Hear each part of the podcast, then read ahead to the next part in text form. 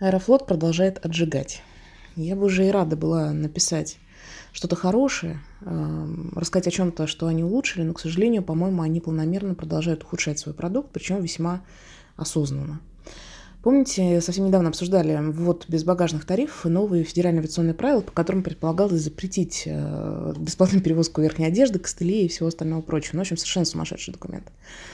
В финальной версии ее все-таки вернули а, верхнюю одежду. Я тогда, как опытный россиянин, говорила, что не просто так пропихиваются все эти новые ФАПы, совершенно не просто так. На прошлой неделе вот в СМИ прошла массированная атака, а, буквально вот из каждого чайника.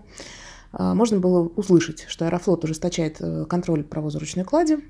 Ну, в общем-то, многочисленные аэрофлотовские платные хомячки и вполне себе добропорядоч... добропорядочные граждане запищали, что ура, ура, наконец-то я смогу положить на полочку курточку. Ну, в общем, все были счастливы относительно. Я, конечно, удивилась, потому что я летаю от двух до восьми раз в неделю, и как-то вот ни разу мне не встречалась ситуация, при которой человек бы не смог положить свою курточку на полку. Ну, допустим. Ну так вот, на самом деле э, происходит следующее.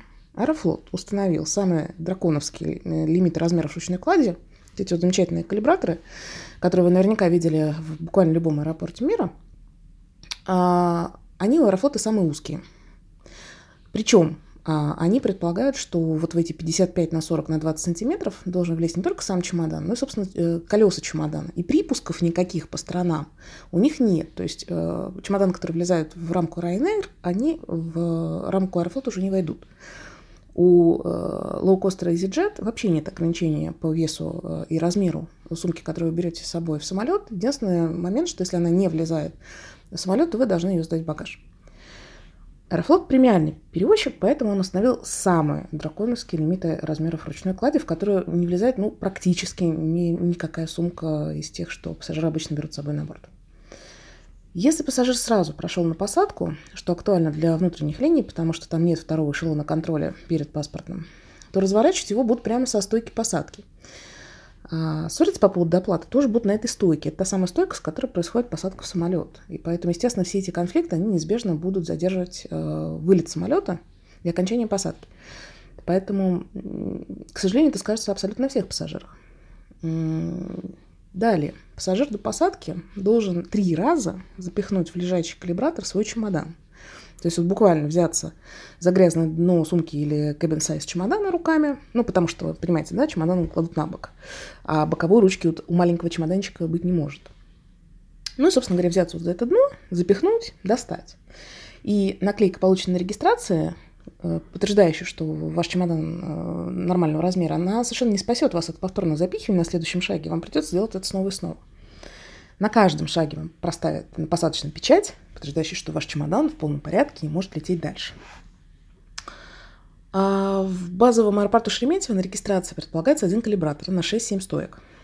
И вот здесь начинается цирк. Если он находится в зоне видимости сотрудника регистрации, то сотрудник, пригнувшись через стойку, будет смотреть и убедиться, что вы, в общем, справились с упражнением на растяжку, после чего наклеит вам наклеечку.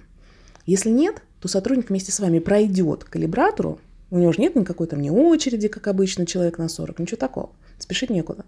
И вот он пройдет и убедится, что ваша сумка в идеальном состоянии или нет, он с вами поругается, если вдруг нет. Ну, в общем, это все будет занимать тоже время. Судя по количеству скандалов на стойках, в общем, фанаты курточек на полочках куда-то исчезают. Потому что вот эти вот самые люди, они кричат э, очень громко, что у меня маленькая сумочка, забирайте у тех, у кого большие, у меня там вазочка, у меня там фотоаппарат, у меня там объективы для фотоаппарата, у меня там ценные вещи, которые я ни в жизни не оставлю нигде. Ну, в общем, скандал на скандале скандалом погоняет. Ну, как вы понимаете, размер сумочки – это понятие относительное, потому что ну, чем уже калибратор, тем более грандиозный становится сразу же сумка. В общем, сегодня на профессиональных форумах э, появилось очень много жалоб от людей, которые не были допущены со своей обычной ручной кладью, с которой летают по 5-10 лет э, на борт самолета. Потому что вот, вот такая ситуация. Причем это люди, которые летают 50 раз и больше в год аэрофлотом, э, ну, либо летают на дальние расстояния, то есть это там золотые члены Альянса SkyTeam э, или платиновые члены Альянса SkyTeam, это люди, которые, ну, часто летающие пассажиры, в общем, любимые клиенты, костяк любой, клиентов любой авиакомпании. Вот их сегодня тоже очень сильно обидели. А самое интересное, что чемоданчик, который они сдадут, э, который предназначен для перевозки с собой, то есть человек понимает, что он будет за ним следить, он всегда ну, чуть получше по уровню, чем обычный чемодан для а, багажа, потому что ну, человек понимает, что его не будут там кидать грузчики. Вот сейчас вот эти вот замечательные хорошие кожаные чемоданы, они полетели э, в лапы грузчикам Шереметьево. вот, ну, в общем, ничего хорошего. Вот эта вся победоподобная суета вокруг ручной клади – на фоне явного и конкретно усиливающегося кризиса со скоростью выдачи багажа, это очередной пример, конечно, восхитительного аэрофлотовского менеджмента. Не могу вспомнить за последнее время ни единого прилета, когда багаж выехал бы быстрее, чем минут через 40 после посадки самолета. У них действительно очень тяжелая ситуация. Постоянно вот сидишь в зоне выдачи багажа, там постоянно идут объявления, что по техническим причинам Аэрофлот сообщает, что ваш багаж будет задержан – постоянно о них как-то тасуют между стойками, в общем, бардак полнейший, и вместо того, чтобы обрадоваться, что какие-то пассажиры, ну там часто летающие ЧЛП пассажиры, понимая всю эту проблему, стараются не летать с багажом, брать с собой э, ручную кладь, потому что, ну, банально лететь в Питер час, а ждать багажа 40 минут после этого, это, ну, совершенно неэффективно, и бизнес-пассажиры просто не могут себе позволить так тратить время там 2-3 раза в неделю. Вот вместо того, чтобы этому радоваться, Аэрофлот сказал, мы вас сейчас всех тут зажмем, и устроим такой смешной перформанс. А, в общем, можно, конечно, зайти еще дальше. Запретить брать с собой кладь. В идеале верхнюю одежду. Там, не знаю, знаете, пассажиры, наверное, тоже ссорятся там серии, а почему вы свою парку кладете на мой мех, вы там свои драные лисицы отбрасываете ворс на мой велюр. В общем, вот никаких конфликтов тогда на борту не будет, но я боюсь, что и пассажиров тоже на борту не будет. Вообще Аэрофлот это такой, получается, слепок страны, причем не в лучшем, не в лучшем его разрезе. Мы же не можем просто вот взять тихо, без компанейщины, начать контролировать тех, кто прет в самолет по три баула. Таких людей действительно было очень много. У них был с собой чемодан, у них была огромная сумка, там, мечта оккупанта. У них была еще маленькая сумочка, в которой тоже еще 10 килограмм было набито. На шее висела еще одна сумочка еще на 10 килограмм. Они все спокойно совершенно заходили в самолет.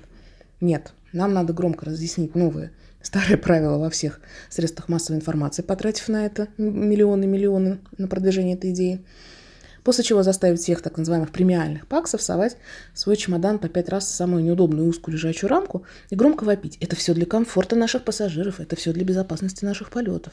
Просто не пускайте с тремя баулами. Этого достаточно.